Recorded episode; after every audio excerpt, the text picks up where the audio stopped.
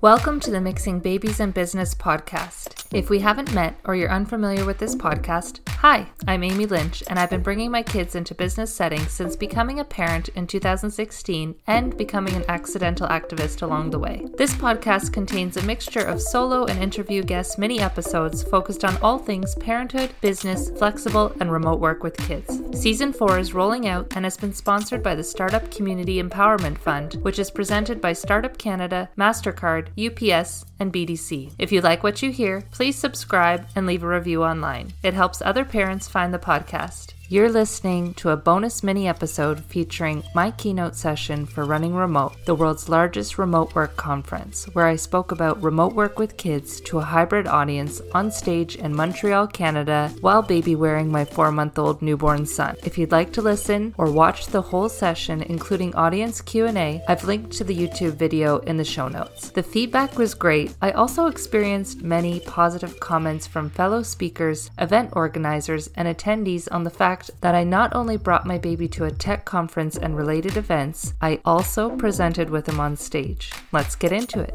So, our next session is with Amy Lynch. She's the founder of Mixing Babies with Business. So, we're going to talk about remote work with kids. So, in the last, you know, couple years, you know, people had to mix, you know, working from home with their kids around and then trying to be able to continue doing their business with their kids around. So, Amy Lynch, you can come on stage.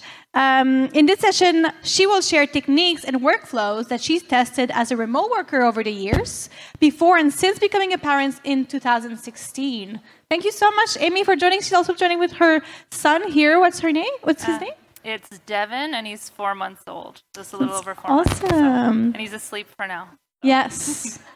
so have a good session. Thank you, and thanks to the team at Running Remote for having me. Um, so, as Stephanie mentioned, I'm a founder of Mixing Babies and Business, and I'm a mom of three. My other two kids are six and four, and I've also become an accidental activist coming into spaces like this with my kids since they were a few weeks old.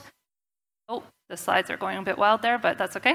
Um, and asking if the venue is accessible and is there a baby change table, and often the answer has been no and not here. So I've been doing that for the past six years, writing about it, speaking about it, and yeah, have been become a bit of an activist. So I think we're a few slides ahead now. So I've also been working remotely for the last few years, and you know, from before becoming a parent to becoming a parent, and some of the tools that I've used. Although my views are different now, I'm I'm at parks and playgrounds instead of cafes and co working spaces, I still apply the same approaches and mindsets. So, like the folks at Mural were saying, it's about changing your behaviors and adopting some rituals. So, these are some things that I'm hoping that you can either adopt if you're a parent, or you can look at how you're accommodating your team or how you can integrate it. Kids uh, like to color outside the lines, and you have to do that with remote work with kids. And these three approaches, the best thing about them is they don't cost anything. You can start experimenting straight away. So, like many innovators in business, they also like to move fast and break things. Uh, so, you can get used to sharing your space if you haven't already over the past two years.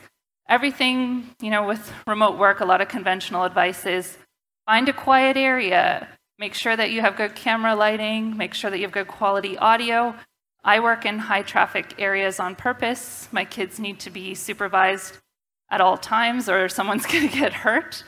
Um, so do what works for you, show up as you are, distractions and all.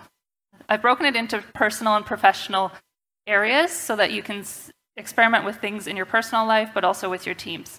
So, in terms of the first one, it's creating boundaries. Um, if you're not already good at creating boundaries, kids will give you a good opportunity to practice them. And you might also want to do that with the if you share caregiving duties with someone in your house or if you have a community support network just communicating who is doing what and when sharing that openly and adapting it as you go when i say protect your energy i don't just mean your physical stamina i mean your mental and emotional bandwidth as well and from a professional perspective look at what you can negotiate for. So, can you ask for more asynchronous type work or tasks if your company isn't already doing that? How is your community or your company expecting you to communicate with them? So, can you look at different response times? Can you clarify that with your team? Can you ask for different support? Can you block off different times of the day, like school drop off and pickup, or when your kids are hangry in the morning, or dinner time? And what things can you opt out of? And negotiate as required. So when you're explaining your reality, this is what I'm dealing with. I really believe if you don't ask, you don't get. And I always try to ask for forgiveness instead of permission when it comes with remote work with kids, just like kids do as well. So, another important thing to remember is being kind to yourself. With kids, they don't care if you're on snooze mode or unavailable. So, you're going to want to just take every day as it comes and adjust as you need to. So, all, all these photos in, in these slides are my real life and our home and how we spend our time. So, you can just see how um, it is not a traditional working setup. The other thing I like to practice is blocking my time. With young kids, I don't feel like it's practical to really overschedule everything. So I like to look at morning, afternoon, and evening chunks or the week ahead and schedule in things that are non negotiable, like personal appointments, or if you're trying to exercise, or if you've got to get something to keep your household moving, uh, your time outdoors. When it comes to spending time with your kids, I really feel like quality over quantity is important so that you're not berating yourself all the time for, oh, I should be spending more time with them or I should be doing it this way. Just look at being present with them when you are with them as much as you can. And from a professional point of view, I feel like um, if you're doing remote work with kids, a lot of the time you'll find someone wants to sit on your lap because they miss you, even though you're in the same building all the time. So I don't know if you can still hear me. Is that good? Sorry if it sounded like I was really shouting at you there for a while. Um, now you know how I feel every day of my life. um, I, I really feel with young kids, especially with the short attention spans, I try to chunk things down into 15 or 30 minutes, even less with this guy. And I'm always working from a device instead of a desktop. So usually my phone or a laptop on a couch or a counter ledge, like this photo shows kids are having screen time, but sometimes I'm, you know, sitting on the back porch, they're playing in the backyard. So how can you block your time so that you're able to do those tasks that need to get done and same with asynchronous versus synchronous. Can you group things by those area and, and, block those in? And I also like to track the time as I go because you're always going to think things are going to take a certain amount of time, and kids are constantly causing you to reset that clock. And if you are waiting for deep work time, if you're able to share caregiving duties with someone in your household, I would say try to work on a, a swapping arrangement with them. If your kids are school age or if your daycares are open, they haven't always been open, people haven't always been able to get spaces. But if you can plan your deep work and chunk it down for those times, then you'll be less likely to be interrupted. Otherwise, you'll be waiting a while and you'll be waiting till your kids are asleep at night or you're hiding in a closet. Um, how you do one thing is how you do everything. I, I love this quote because it's about, you know, you think of how you start your day is how you spend your day, how you spend your days, how you spend your week, how you spend your weeks, how you spend your years. Um, being intentional with how you start your day. So maybe not logging on straight away, doing something to refresh yourself, especially if you've been co sleeping or your kids have been up multiple times in the night, you might want to just take a few minutes to do something to try to do something small for yourself before you have everybody else's expectations put on you. To help with this, in, in addition to the, the blocking the time and the setting boundaries, I try to batch things. So, from a personal perspective, you can see some ideas that I've outlined there, but I really try to combine things that make sense together. So if I want to exercise and the kids need to go outside X amount of times a day, I'm going to try to do that at the same time. Um, in terms of video calls, a lot over the last two years, we were trying to do family catch ups or friend catch ups at the same time that we could also do something in the same you know vicinity as our kids, so we're supervising, but they're also getting some social interaction.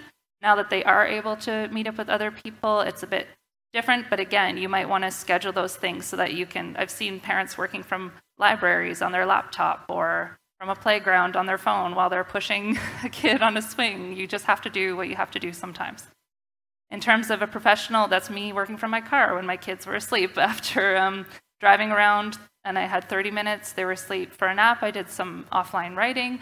But looking at organizing your priorities by business area, looking at responding to messages and emails, you're probably already doing this at certain times of the day, but really trying to separate those deep work and those tasks that don't require a lot of concentration that you can do on the fly.